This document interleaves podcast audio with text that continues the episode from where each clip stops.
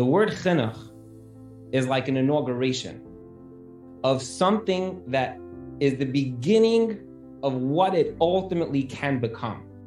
And the idea of somebody raising children, raising spouses, the idea of being in a relationship with somebody else, ultimately, if you think about it, is the concept of bringing out from the person who they can become. It's just the beginning of the beginning of the journey.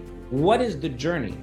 The journey is kesher. And if you think about what kesher means, it means to connect to the other person's innate potential and to spend a lifetime of bringing that potential forward. Chinuch, marriage, shalom bayis is really all one and the same. It's the idea that when we daven, we connect to the words that we're saying. It's when we're dealing with our children, we see future potential and we're able to bring that forth. And, and then we do that.